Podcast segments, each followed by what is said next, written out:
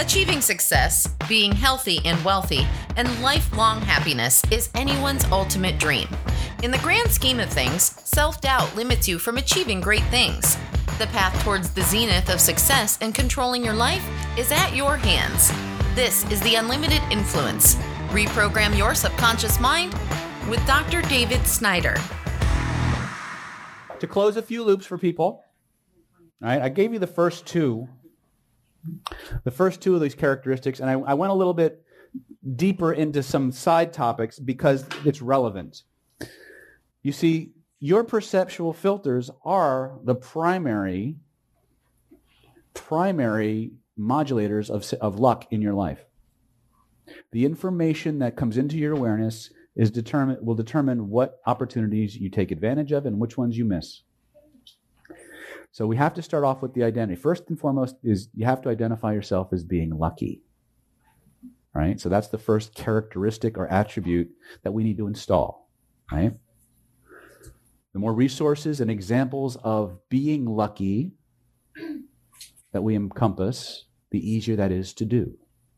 Right? So that's our first one. The second one, which to me is if you had nothing else, would still make you more successful than you are right now, is action.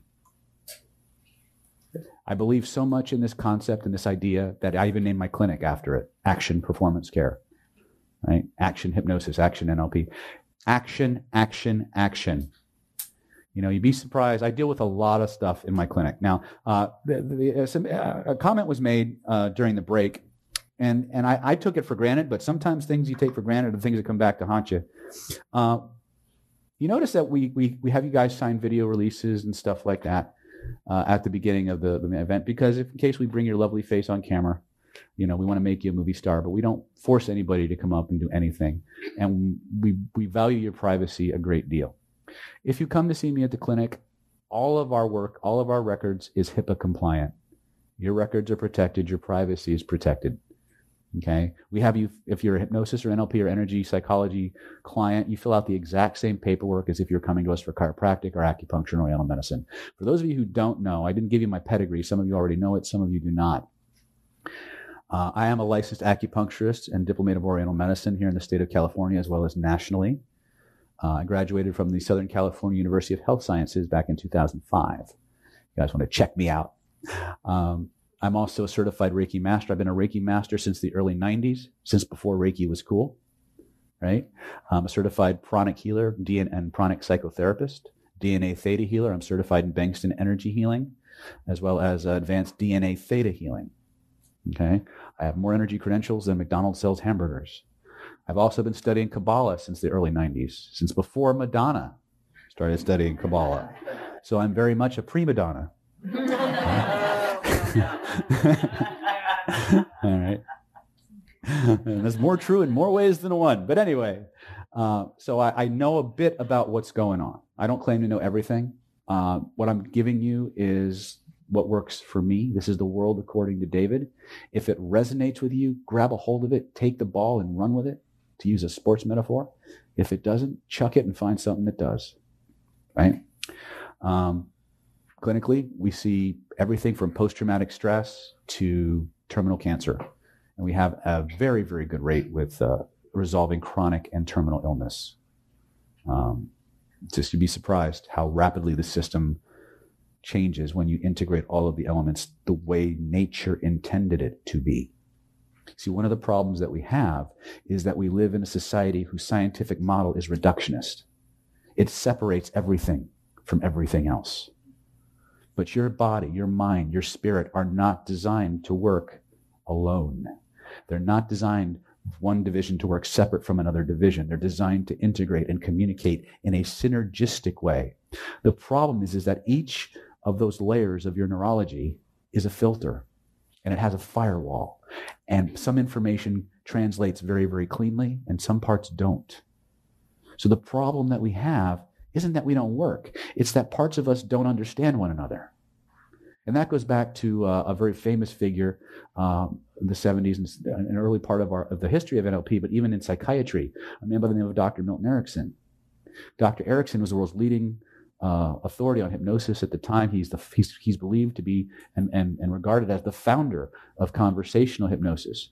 And he's quoted as saying, Your clients will be your clients because they're out of rapport with their subconscious mind.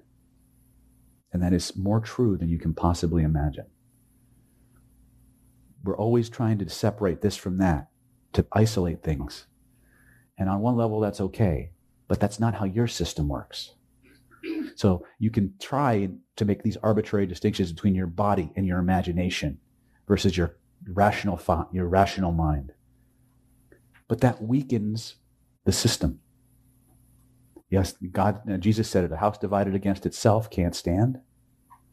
Your neurology, when integrated, is magic, real magic. And the, the, the speed and the pervasiveness of the changes that you can develop and create when all of the parts of you work together is nothing short of miraculous.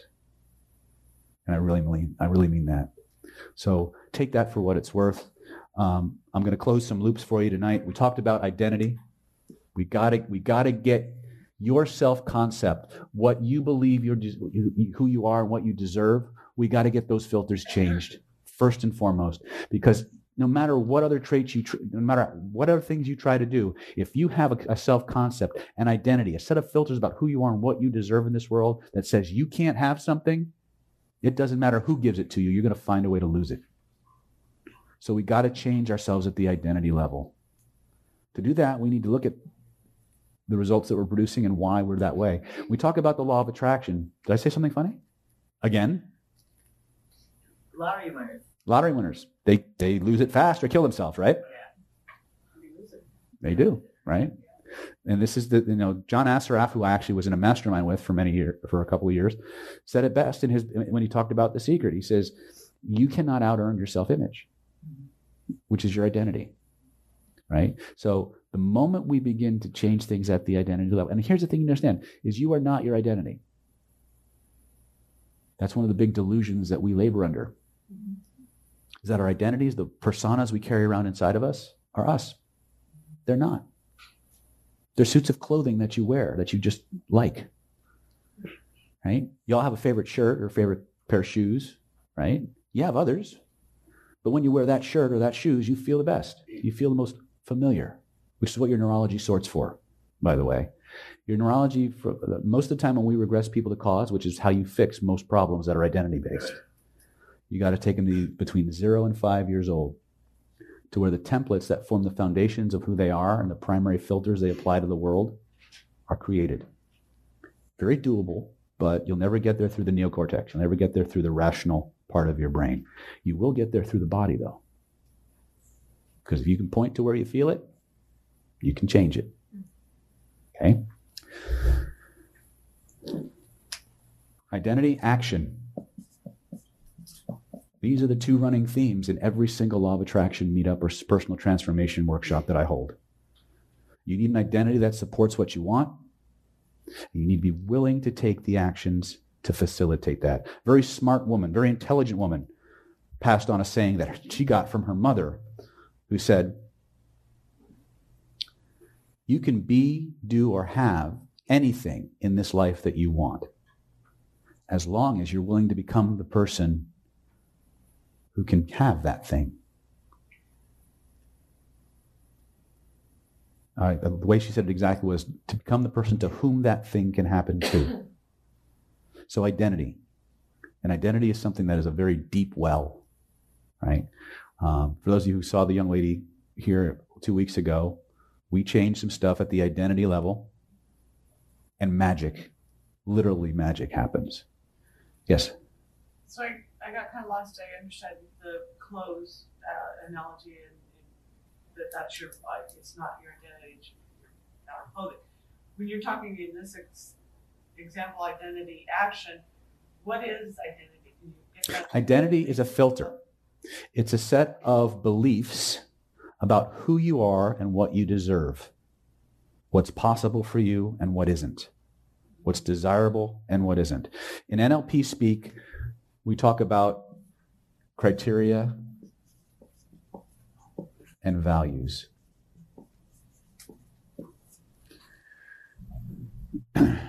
criteria is a checklist.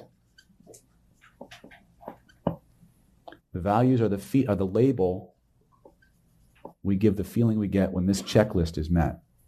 These are the things that support your identity, your self concept. The primary filters, the primary building blocks of your identity are the dominant caregivers within the ages of zero to five. When you come into this world, there is no right, wrong, good, bad, this is me, that's you. Those are all distinctions you acquire later.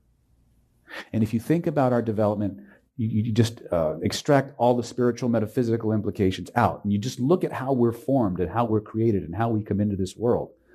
What do you start out as? You start out as one cell inside of something much greater and larger than yourself. There is no us, there's only me. When you go through parturition, when you move out into separation and you go through that birth process, those filters aren't there yet. You have just changed, but it's still all you as far as your neurology is concerned. So as you view what's going on around you, your brain, who's in the, in the, in the most neuroplastic phases of its existence ever, your brain is making neural connections at hyper speed. Okay, we'll talk about neuroplasticity probably sometime we, we can do it, um, more about it. But the more chocolate you eat, the more plastic your neurology becomes. So keep guzzling. It's true. The, the hormone that mediates neuroplasticity in the body is known as oxytocin. Okay, oxytocin is a neurotransmitter. Most of us know it as the bonding hormone. It's the one that is responsible for the, the connections, the emotional connections between parent and baby, between spouses, right? Um, it's also a big factor in, in obviously lactation. But what most people don't realize, it's also the primary mediator of neuroplasticity in the body. The more oxytocin this, uh, hits the system, the more rapidly your neurology creates new neurological connections with other nerves. In other words, you learn.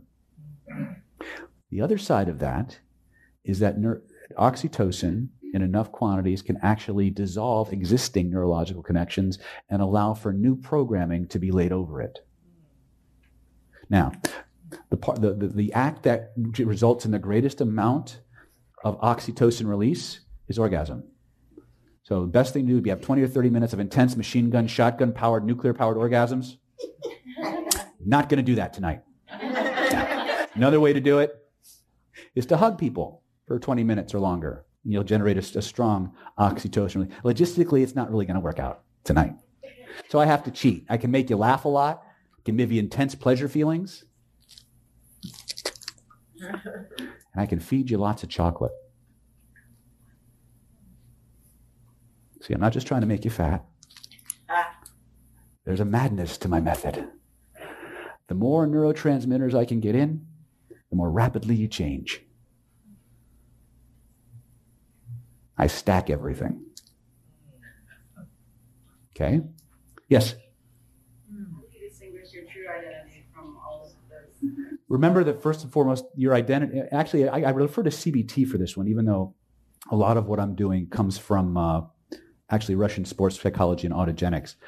Um, the one thing that CBT says is that there's a spark of consciousness within you that is pr- primary to all of those filters, those distinctions that we make.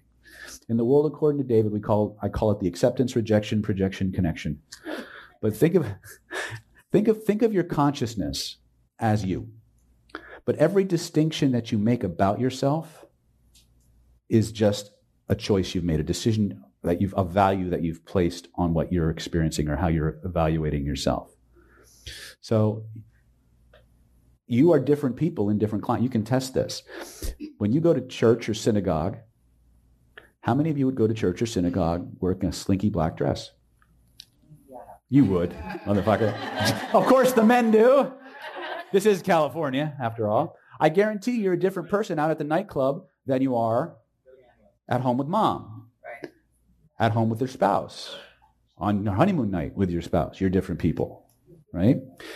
What the Russian sports psychologists discovered was that we have, and this is a neurological process within it, we call them subselves. And each of these are little semi sentient circuits within us that activate, they turn on and off as the context changes. Right? Uh, everything we make is a distinction. The minute we make a distinction, it's not us. It's something we have. It's something we're doing. Now, you guys asked about identity, so this gets really, really trancy really, really quick and kind of taking us off the beaten path. But think of the your your true self as that spark of the divine within you. That spark of the divine that is no different in her than it is in him. Right? That is connected at some level. Everything else is a suit of clothing or the equivalent thereof that you create. You create, uh, you have yourself, and then you have something that reflects that self, and then there's another part of you that observes the reflection. And it's like an infinity mirror, and it just keeps layering and layering and layering outward until at some point we actually forget which one is the real us. And we become identified with the suit of clothes that we wear the personas that we have, never realizing that really what we are doing is we have become, we've forgotten that true essence of what we are and identified with the suit of clothes that we carry. And as long as we keep remain identified with that suit of clothes, remember that little hierarchy I showed you? Your neurology will fight to keep it. So we can actually change our perceptual positions very, very simply. We'll, we'll do a little drill real quick. I want you to just kind of sit with your feet flat on the floor. And I want you to just close your eyes for me. And I'll go, I promise we'll get back to the regularly scheduled program. But I want you to understand that just a change in perspective generates tremendous potential for change. So I want you to say, I am my body. I am my body. Notice what that experience is like. Now I want you to say, I have a body. Have a body. What just happened? A little anxiety. A little anxiety? Okay. What happened? Right? Say, um, I, this may or may not be true for you, but think of something that is bothering you and pref it with, I am X, and, and formulate that statement as an identity statement in a way that makes sense. Notice how that makes you feel. And now say, I do whatever that behavior is. And notice what happens. That perceptual shift, that change of filter within your neurology opens and closes doors to, to, to modification, to changing it. The way your neurology works is your neurology is always concerned about itself. It always is thinking in terms of survival, metaphorically or literally. And so you develop personas and you develop behaviors based on the context and the environments that you find yourself in in order to cope and be effective. And then sometimes these will shut down and sometimes they'll become more and more dominant. Now, the Russian sports psychologist, the same team that taught the Russian Olympic team how to sweep the Olympics in the 70s, they discovered that these subselves, these co-personalities, have a level of dominance in your neurology based on the amount of energy directed at them by the unconscious mind. And that through certain processes, they could go into the neurology and tell the brain, remove the power from this one and shunt it over here. And they became very, very powerful at changing identity and co-personality.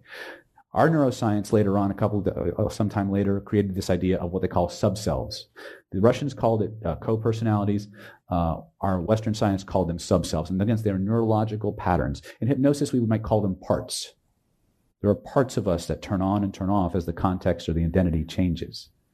Right? At the extreme, you have what we call dissociative identity disorder, which is when people go through such a traumatic experience that they actually create a separate self just to deal with it.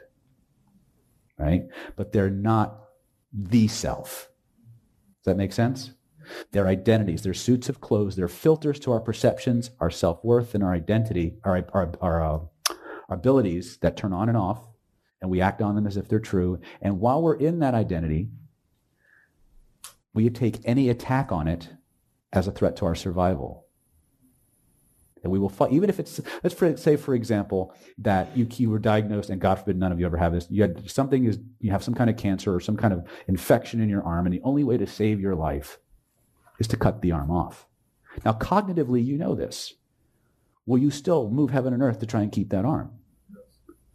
Right? That's kind of what happens when we accept something at an identity level and then try to remove it without stepping it down first. Human beings consistently confuse something they're doing with who they are. It's so pervasive that it's in our self concept. When we describe our careers, what do you do for a living, sir?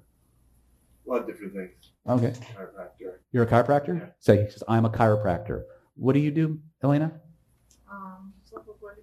You're what? Software quality. Software quality? Okay. Does your job have a title? XP. Screen? Okay. I'm a psychologist. I'm a psychologist. What do you do? Sales. Ah, Okay. You've been to my, some of you guys know this, so you'd kind of give me a different answer, right? How many times when you think, when I ask you the question, what do you do for a living, you, you preface the statement with, I'm a. Anytime you hear the word I'm a, what you're hearing is an identity statement. You've accepted something you do with something you are. And as long as you do that, change is harder. Now, it doesn't mean accepting something as the identity level is bad. It's, it's, the, it's the foundation of who we are. But shouldn't we at least have the flexibility to decide who we want to be instead of who we were programmed to be? Because that's what you're dealing with. Who is the you you want to be?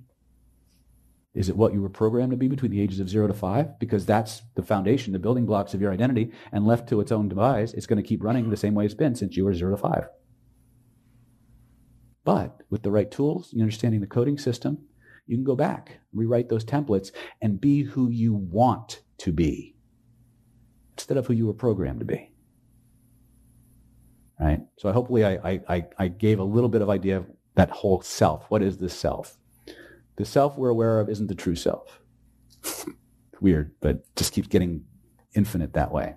Yes. So when you talked about that one study where the guy is all dressed in the uh, airline Uh-huh. uniform, their uh, vision, so was that because the identity? Embodied cognition, yeah. And they've done all kinds of weird stuff like this. They've uh, actually Deepak Chopra talked about a study many years ago where they literally took a whole bunch of people and they they renovated this building way off in a remote location, turned it into the 1950s, and took all these like 70 and 80 year old people back there, and everything was you know 70s or 50s food and 50s music, and they literally started getting younger. They literally their hair started getting dark again. They Everything we do, ladies and gentlemen, is a filter to our reality. We don't actually know what true reality is. And that's both on one level tremendously terrifying and amazingly liberating. Which means because it means there really aren't that many rules. There really aren't. So, did I beat that to death? Okay. Okay. So, action, identity. Right, identity, action. The next one is going to be open minded. Not so open minded, your brains drop out. Okay. This is important. Uh, you'll find that lucky people, as a rule, are much more open to new stuff. Um, flexible and adaptable to life's changes and circumstances. They go with the flow. Right? Can't say much more than that. Beating a dead horse, right? Have there been moments in your life when you've gone with the flow and felt good about it? Did good things happen? Yes. Okay, those are the ones we're going to focus on. We're going to do a process later where we integrate all of these things, but I need to know, you need to know what resources we're going for. Does that make sense? The next one is one that really screws with people. this is called specifically vague.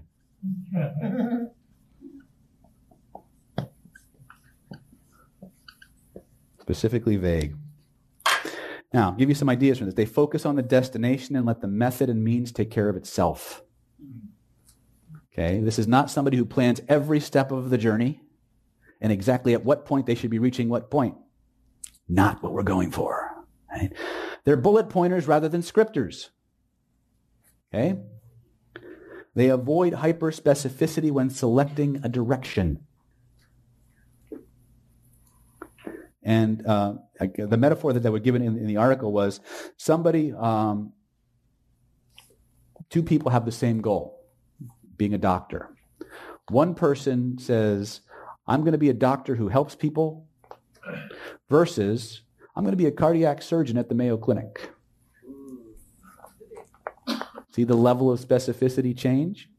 The person, even if they're going to be a cardiac surgeon at the Mayo Clinic, the person with the uh, vowing to become a doctor to help people has a higher probability of creating the luck circumstances that lead to them becoming a surgeon at the Mayo Clinic than the person with the hyper-specific goal. Doesn't mean the person with the hyper-specific goal can't do that. We're not talking about drive and willpower and determination. We're talking about luck. Just the awareness, the ability to tell, I'm sorry, to nonlinear serendipitous events that lead to an outcome. Okay? It doesn't mean if you're that specific, you're bad or you're wrong. We're talking about luck, the creation of serendipitous events and opportunities. These are the mindsets that open up the perceptual filters that allow your neurology to bring your attention to those moments. You understand the distinction I'm making? Because it's important. Um, so they're specifically vague. They're kind to themselves. This is the one that pisses people off. Right? There's a certain category of human that the minute they do anything wrong, they don't live up to some perfectional standard, they beat themselves up relentlessly. None of here, nobody here does that. Right? Nah. Not anymore. okay, so they're kind to themselves. They recognize that failures are stepping stones to better things right? Lucky people are highly resilient. They bounce back, right? They're psychologically tough, right? They tend to let things roll off their back. You ever notice lucky people think like, eh, I'll, I'll deal with it, right? They don't, they don't linger. They don't hold on to that shit more often than not, right? They brush off, oh, there it is. They brush off failures and disappointments and quickly move on to the next opportunity. If you go back far enough in, in psychology today, you should be able to find the article I pulled this from. I didn't bring the citation with me, otherwise I'd have, I'd have given it to you. They know how to let the past go and move forward. They know how to let the past go and move forward. This is a behavior. Okay? It's an attribute, a quality that you can enhance. Lucky people? Yep. These are parts of the under the S. Don't know how to let They do. Yeah. When we talk about being kind to themselves, which is the fourth one, fifth one? Kind. kind to self. They didn't say anything about kind to others. They could be assholes to everybody else, but they're kind to themselves, right? You ever meet a narcissistic lucky person? Don't you just want to shoot those motherfuckers? Uh, okay. So they're more present and future oriented rather than past oriented. Yes. I have a question between the, the example you gave for the two that one that said to be a surgeon and all the Mhm. that you know people. I thought that when when someone is too general, things don't work out. So then you have to be specific for you. They're specific, but they're not hyper specific. They're bullet pointers rather than scripters. So what that means is I'm, my goal is to be a doctor and help people, right? That's pretty specific. But to be a doctor at the Mayo, a cardiac surgeon at the Mayo Clinic by such and such a time, that's real specific. Is that good or bad? Neither. We're not talking about good or bad. We're talking about the filters that are in place. We're talking about the filters that are in place that move you towards the direction of serendipitous events. We're not talking about this whether you're a good person or a bad person, whether you're effective or whether you're not effective. What we're talking about is luck, a phenomena that these people generate in more abundance than people who don't. Does that make sense? Okay. Again, my wife is hyper specific. Her her eyes, the dots of her eyes have eyes that are dotted. Okay. When she, I have to plan to leave a house 20 minutes early, earlier than we need to be there because she's going to go back and check the locked door three times when she gets in the car. Okay. She's that detail oriented. Okay. Whenever there's a big heavy contract that needs to be read, I hand it to her because she will climb through that thing with a microscope, right? Remember, and again, it's very, see how fast we apply value judgments the minute we don't match up? Well, I thought this and I thought that. This has nothing to do with whether you're successful or not. Has nothing to do with whether you're successful. Has everything to do with whether you're the you have the qualities and characteristics that cause luck to manifest in your life. We, I'm going to keep banging on that distinction. You are not bad if you're hyper specific. You're not unlucky necessarily if you're hyper specific. But if you want more spontaneous moments to arise, these are the characteristics of people who have that particular phenomena in their life. If you want more of it, adopt these. If you don't, fine. It's your choice. Does that make sense? Okay, it's all about choice. As a neurolinguistic programmer, my job is not one of the primary presuppositions of NLP is that there is no failure, there's only feedback. All behaviors have a positive intent. The person's never wrong. The behavior's never wrong. It's just a question of is the behavior generating the result that's appropriate, that's desirable? The, the, the, the, the, value of the person is held constant. As a neurolinguistic programmer, that's the attitude that we move through. It's just the behaviors and whether they're useful for the situation, right? If you're in a situation or, or a career path that requires you to be hyper specific and, and plan things out, then that's appropriate, right? If you want more luck in your life, this is appropriate. Does that make sense? Okay. Um, they go for the fortuitous moments that are not put off by a couple of setbacks along the way. So they may see an opportunity, they go for it, they hit a couple of setbacks, they don't quit. They say, okay, well, there's a snag in the road, I'll just keep going and see what happens. Right? I do this all the time. I piss people off. I just keep going. Um, so more future oriented rather than past oriented. Any questions on the be kind to themselves? Because this is one that, that I really see a lot of. When you have stuff in your identity level, that's coming back to haunt you, this is one of them. The perfectionist side of you, that's the part of you that's beating you up, whether you're conscious of it or not. Okay? They're extroverted. I always go, oh, I'm an introvert, I'm fucked. Right? no, you're not. Let me explain what they mean by intro- extroverted. Okay? This is the next one.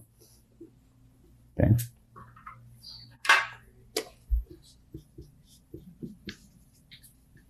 Is this useful? Okay. They have a much more outgoing personality. They, and uh, by the way, I am a clo- I am a massive introvert. I hate people. now, when I'm not out amongst the group, you know, and doing what I do, I'm I'm in my cave. I'm in my cave. um, how much more out, uh, have a much more outgoing personality. They seek more opportunities for social contacts as opposed to opportunities for solitude. Everybody in this room would qualify because you came out tonight to be amongst somebody else, right? They reach out to the world, so the world reaches out to them. You can't be a lucky person locked in a room. You understand that? The more outreach you create, the more opportunities you draw. So this is one of the things that they have discovered about people who have a higher, uh, um, what's the word? Correspondence of serendipitous events, luck, lucky breaks and connections and things like that. They reach out to people, right? It doesn't mean they become best friends with everyone. Okay, an average, a lucky person's direct attention towards the external environment you can be inside your own head and still be relatively lucky, but when the going gets tough, you're more in the moment than you are in your head. Uh, average and unlucky people tend to direct the attention of their world internally. Right? They're in their head making movies instead of paying attention to what's going on outside. We talk about format our three magic questions and moving and, and going up to talk to somebody, we talk about their direction of attention, that the average human being can be in, in a constellation of one of several states. Their attention can either be associated or dissociated. It can be directed inward or it can be directed outward. So at any given moment, your attention can be focused outside of yourself and being fully in the moment, which is desirable. It can be disconnected and internal, which means I'm in my head making pictures. Or it can be associated internal, which means I'm in my head, but I'm living a movie. I'm living it first person, right? But I'm still inside. In terms of creating attraction, connection, this is the one we need. Uh, external, I'm sorry. external associated. We need to be out of our heads and into the world and interacting with people. This is something that all naturally lucky people embody, and they have a higher proportion of it in their personality, in their makeup. Okay?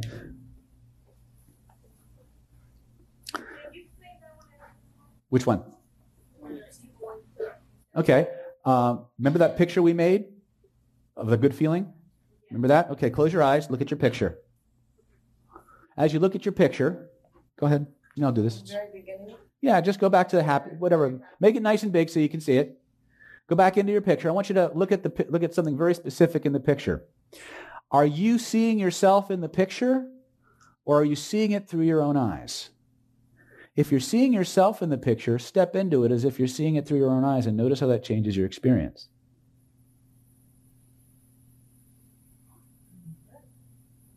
Right? You ever, you ever, you ever play a video game? First person versus third person? Okay. You ever seen yourself on television? Okay. Can you imagine seeing yourself through the eyes of the person in the television? There she goes. Mm-hmm. right? That's the difference between associated and dissociated. That has a direct correlation to identification.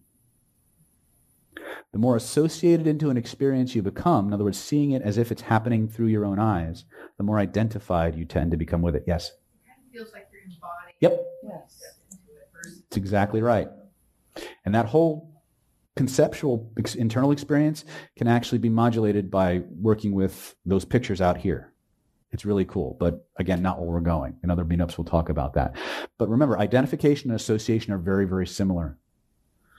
Okay, uh, when I'm when I'm out when I'm external associated, it means I'm not like a first responder where there's a fire going on and I'm I'm just kind of disconnected from everything, even though I'm outside and I'm observing things.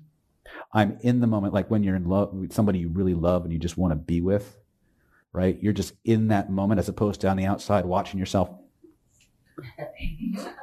right? Well, again, it's not a, whatever drives the dissociation is it, it doesn't matter. But that's I want you to understand the perceptual position. Does that help you? Okay. The best place for us to be when we want to connect with another human being is external associated. We want to be out of our head and into the world and not making, you know, a lot of value judgments or being just kind of like monitoring the interaction. Right? Yes. One thing about identity, so you're always changing your identity. Your identity changes, your context changes. Yeah. You don't have a steady state identity necessarily. Right? And because human beings are trance machines and we move in and out of these perceptual positions and these filters so fluidly and so rapidly, we never realize it until somebody calls our attention to it. Right? The, the emotional refractory period, you don't realize, you don't get a two minute warning that you're about to be pissed off. Right? You know, those little buzz, danger, Will Robinson, danger, danger, you're about to get pissed off. No. You go into the state, you have the experience, and then realize you're pissed off. The body shifts first. Right? So in my, my persuasion and influence classes, we teach you how to influence the body through your body. And then everything changes and people just make decisions you want them to make automatically. Yes? the internal, was that the one where you're actually in it or is it? Internal means your direction of attention is inside your own head. Okay. when we talk about associated versus dissociated, what we're talking about is am I seeing it as if it's through my own eyes or am I watching myself going through some motions? I get that one, I'm not, uh, what's the distinction between the internal and the Okay, so you're seeing me right now. Close your eyes and imagine me. Now you're in your own head. Now you're internal. Okay. So you can tell the difference between the external and the ex- and internal, right? Because we have special places for people who can't do that. And meds, right? But that's what I mean. When you're in your head making a picture, whether you're seeing yourself through your own eyes or watching yourself on a screen, that's internal. The direction of your attention is internal, right? When it's out here, when I'm looking at this gentleman or this young lady or this gentleman, and I'm just in the moment with them, I'm external and I'm associated, right? Thank you. It's important. Sometimes I use jargon and things like that. We need to understand things, right? Um, perceptual filters zero in on elements, on these elements. Um, that's where I'm at. Oh, I didn't read this yet. Extroverted. Uh, extroverts have a much more outgoing personality. They seek more opportunities for social contacts as opposed to opportunities for solitude. Once again, they reach out to the world so the world reaches out to them. That's a very important statement. It's a very important statement functionally for what we're going for, right? Uh, an average or unlucky person directs their attention to their internal world. Now, just because you're average doesn't mean you're bad. It just means that if you're more external, you'll have a higher level of lucky things happen than people who aren't. Right? Perceptual filters zero in on these elements. Lucky people will perceive and act upon chance encounters in the environment that unlucky people or average people will not. So, once again, as these events, these opportunities come up, they'll go for it. Ready, fire, aim. Right? And they'll they'll stay on that path until they're it's either proven not to bear fruit or something interesting happens. You ever find yourself like doing something and then something completely like threatens to derail you, but you keep moving forward anyway, and then something better happens as a result of it? That's what lucky people do. That's that's the mindset. That's the filter that's in place. Okay? And if you have at least two or three episodes of that in your life, we can use that. That becomes a resource because it's built out of VAK associations, which means it's recorded in the neurology as a program to run, which means understanding how the code works, we can make it bigger and more operational. See how it all circles back to that whole VAK thing? If you can recall a memory or a resource or an experience that you've had, you can use that, build it, and install it as a permanent or more powerful filter in your life. Everything that you have is a potential resource. Nothing is wasted. Nothing. Once you understand VAK, how to point to it and how to play with it. Get it? Okay. So that's extroverted, and that's where we're at in terms of the uh, the characteristics. You have identity; they identify themselves as lucky people. They take action. They're open minded. They're specifically vague. They're not hyper specific. Okay. They're kind to themselves. They don't beat themselves up every time they make a mistake or they don't they forget to dot an I or cross a T. Right? And they're extroverted. They seek social opportunities. Now, when they seek social opportunities, it may it may never go any further than a Facebook friending. But they'll they'll click the like button or they'll click the friends button and expand that network because you never know. Some of the most powerful connections I ever made happened by chance on Facebook of all places. All right? The natural impetus of the neurology is to connect. Every nerve in your body wants to connect with every other nerve. If our neurology is driven that way, what do you think our behaviors do? You're in this room because of a desire to connect. For mutual interest, but still connecting, which automatically means you're going to be more lucky. I guarantee you're going to be far more luckier for coming out tonight than the people who didn't. I know that already. Right? Serendipitous people are more fearless. They tend to be courageous about trying new things. Instead of worrying about something that could go wrong, they think, isn't that interesting? I'd like to give that a try. Contrast that with only focusing on the good things that could happen. Right? Good outcomes increase self-sufficiency. This again goes back to the action takers personality profile. I'm gonna I, I began with it, I'm gonna end with it because if we get nothing else out of tonight, it's this. Um, they perpetuate and reinforce the belief that they are competent and more capable of accomplishing whatever they set out to do. They tend to be more competent, confident, and take more risks. Okay? Lucky people are risk takers. Okay? They seize opportunity wherever they perceive it. Wherever they perceive it. What controls your perception? Your filters, which is analogous to what? Your, your feelings, your frequencies, right? They're willing to take more risks. They quickly brush off disappointments and move on to the next opportunity. Action takers by nature tend to be more happy because they have a constant influx of new stimulation experiences and activities to their daily life. Get out and get new experiences. Have fun with this. Right? That's why we start with being playful, having fun, being curious. These are driver states. These are things that move us forward. They move the neurology forward. Okay? They deliberately do new things that automatically boost contentedness. That doesn't mean sitting on the couch eating Haagen-Dazs all day long, right? I know. It's okay once in a while, every hour or so, I guess. Oh, shit. Um, if an opportunity is available, they'll usually follow it. They almost never, they almost never act with 100% certainty. 85 is good enough. Right? Better than 50%? Eh, that's a little challenging, but maybe. Right? They almost never act with 100% certainty. If you wait until all negative emotions disappear, you'll never take action. Oh, baby, this is so true. I've got people who are perpetual shit taker, shit fixers. Right? They, they get into this, this treadmill of looking for the next thing to fix because they think that if they just fix enough stuff, everything will get easy. No. No.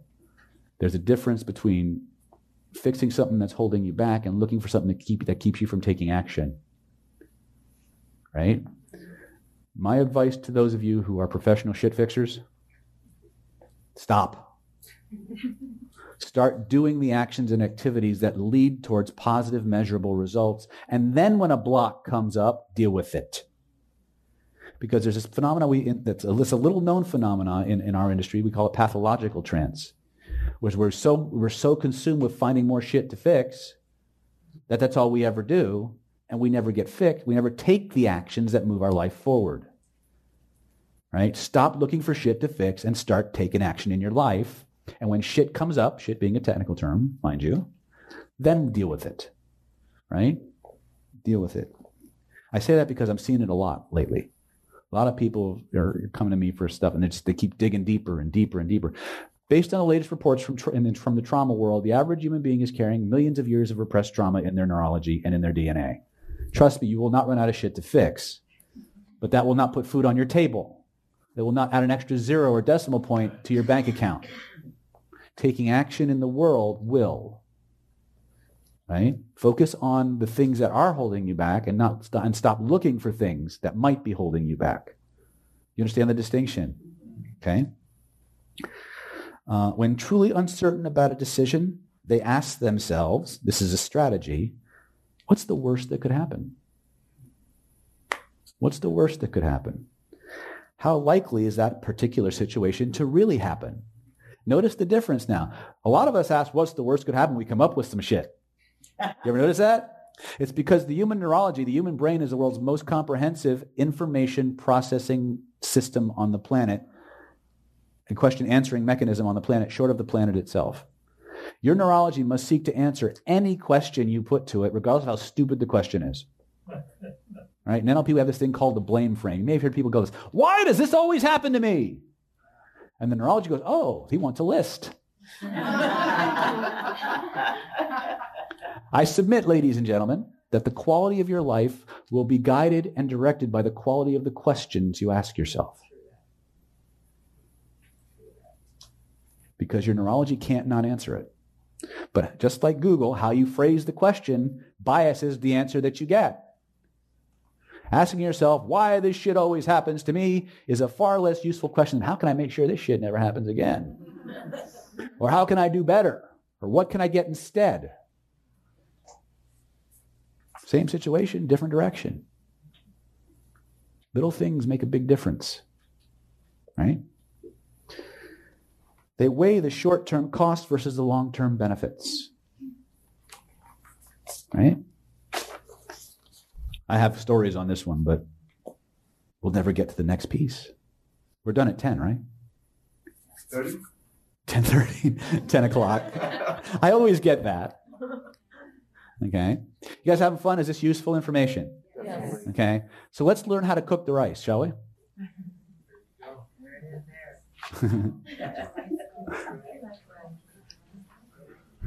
okay. First and foremost, we got to create the resources. We got to build our resources, right? So I'm going to diagram this process out. This is going to be a process, a, combination, a little bit of shit clearing, a little bit of shit clearing, and a whole lot of upgrading. We're going to use our imagination. We're going to use our body. We're going to use our critical faculty, the part of us that analyzes, but we're going to use it appropriately. Okay? So, first and foremost, you have resources, right? Oops, I just killed the, killed the coffee cup. That's all right. So we have an identity level issue, right? So two resources. I want you to imagine somebody who is really friggin' lucky. Somebody you know that's just off the charts lucky. You? All right. Imagine her. Off the charts lucky, right? Once you close your eyes, take a deep breath in. Let that breath out with a sigh. Ah, deeper and deeper with every breath you take and every beat of your heart. All I want you to do is relax let go. Listen to the sound of my voice. Any sounds you hear other than the sounds of my voice are simply the sounds of our natural environment. They're not going to disturb you or distract you in any way. In fact, they're going to remind you to relax. Realizing no matter how far inside you travel, no matter how deep inside you go, you'll always be able to hear my words and follow my instructions and obey my commands. Not because I'm any big authority figure or because I'm some kind of high level hypnotist or something like that, but because you realize that everything I say and everything I do is for you. To give you the life you want the way you want it, by your standards and your definitions. Now, what I'd like you to do is imagine, if you would, the safest place you've ever been. Maybe it's a place that existed when you were growing up. Maybe it's a place that exists only in your mind. I had a client out in London. Her idea of a safe place, her safe place was actually a nuclear fallout shelter five miles below the surface of the earth, surrounded in cement and concrete, and there was only enough room in it for her. When I say your safe place, it can be anything. Some people are very spiritual, some people are very transpersonal, and they like to be surrounded by their spirit guides and their guardian angels and their animal totems. Some people like to lock themselves in a bank vault. Some people have a room they grew up in that when they were in that room, sealed away from the world, everything was perfect. Other people have a place out in nature, a place where they go, where they know they're enough where they're completely safe, all their needs are met, where they're fully accepted in every way. Now, because we are in a group, my speaking may be a little faster or slower at times than your processing speed, and that's okay because I want you to move through these processes together with me, only at your natural speed, only at your natural pace, allowing yourself to just enjoy the processes, to be fully integrated. What I'd like you to do is I'd like you to move into your safe place. I'd like you to see what you saw and hear what you heard and feel what you felt. And when you're there, I want you to just nod your head to let me know. Perfect. Now, when you're in your safe place, that place where everything is taken care of, everything is protected, there's a feeling that you get that lets you know you're there. And I want you to notice that there's a place in your body where that feeling starts, where that feeling grows and emanates from. And if you were to just point to it, where would you be pointing? That's right. And as you point to that place, I want you to notice that there's a color connected to that feeling. What might that color be? And as you notice that color, I'd like you to use that amazing imagination of yours. And I'd like you to imagine a huge ball of that feeling, of that energy floating above your head. And I want you to breathe that color through your entire body. From the top of your head to the tips of your toes. Deeper and deeper with every breath you take and every beat of your heart. Like somebody turned on the tap and just left it running. As you breathe it through your mind and body, I want you to scan your body. I want you to notice if any places of pain, tightness, worry, fear, tension, anxiety, anything that's less than comfortable and breathe more of that color through those areas. And notice what happens. And just keep breathing. Letting your mind and color and feeling and energy flow through those areas. Just like that. And then what I'd like you to do is I'd like you to just allow, if you would, another part of your mind, another part of your consciousness to float up out of your physical body and into that sphere, into that colored energy. Merging with it. Like a drop of water merges back into the ocean from which it came. Feeling a connection, a reconnection, if you will, to something much greater, much larger, much more powerful than yourself. Letting all the filters of who you are and what you should have dissolve away into that energy, that source of abundance. That place we call source, in whatever way that means to you. And let those wonderful feelings of connection and intimacy and safety flow. Some people imagine, like if you could ever imagine the warmest, most wonderful, most soothing bath you've ever taken. No, you just kind of sit back and dissolve your body into that wonderful warm water. You can feel yourself resolving into that energy, into that field, into that vibration and the colors. And as you pass deeper and deeper into it, you may eventually find yourself passing through to the other side. And when you do, you may find yourself in a very interesting place. A place that in the world, according to David, we call the gray room. Now, your room may not be gray. It may be some other awesome color. Or you may just stay in this safe space and do the processes together that we're talking about. But understand that where you're at and the feelings moving through your body have an infinite, ever expanding quality to them. That for as long as your heart continues to beat and your lungs continue to breathe, this feeling, this energy, these qualities and characteristics will go with you supporting you, strengthening you, healing you. And things you understand, ways you understand and remember, ways that you unconsciously understand and remember. So just allow that process to take place. However, your body responds to these energies is perfectly okay. Some people laugh, some people yawn, some people cry, some people tear up, some people feel warmth, some people feel coolness, some people tingle. Doesn't really matter. How your body expresses these things is entirely up to you.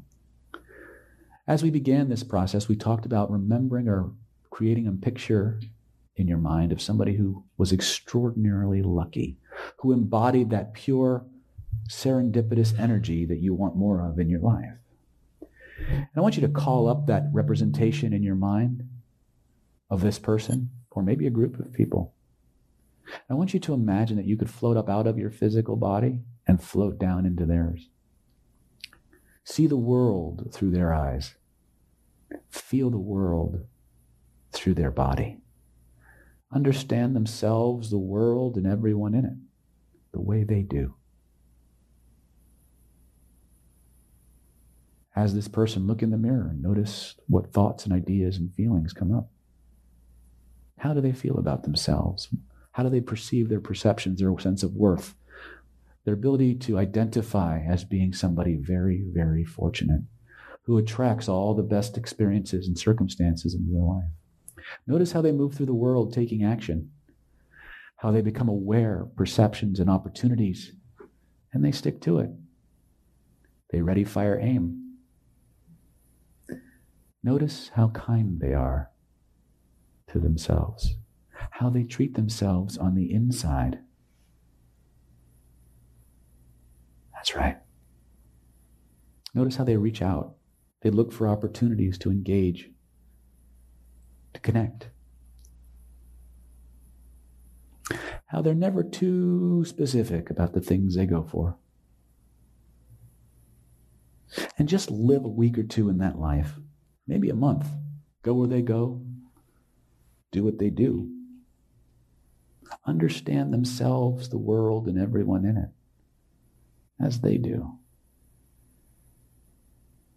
And I want you to notice that after a certain interval, a feeling will start to arise within you that's different, that's unique compared to the old self you used to recognize.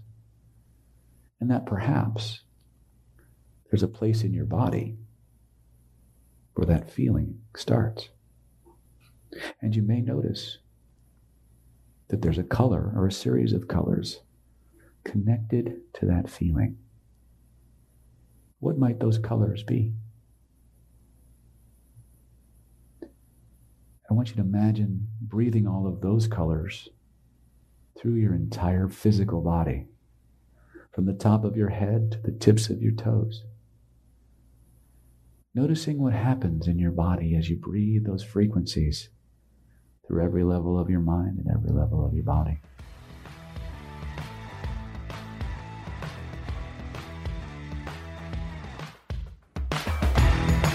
Thank you for listening to the Unlimited Influence Reprogram Your Subconscious Mind with Dr. David Snyder. Stay updated by visiting at www.davidsnydernlp.com and follow social media accounts. If you want to reprogram your subconscious mind, don't hesitate to call at 858 282 4663 and we can talk more about what your mind has to offer.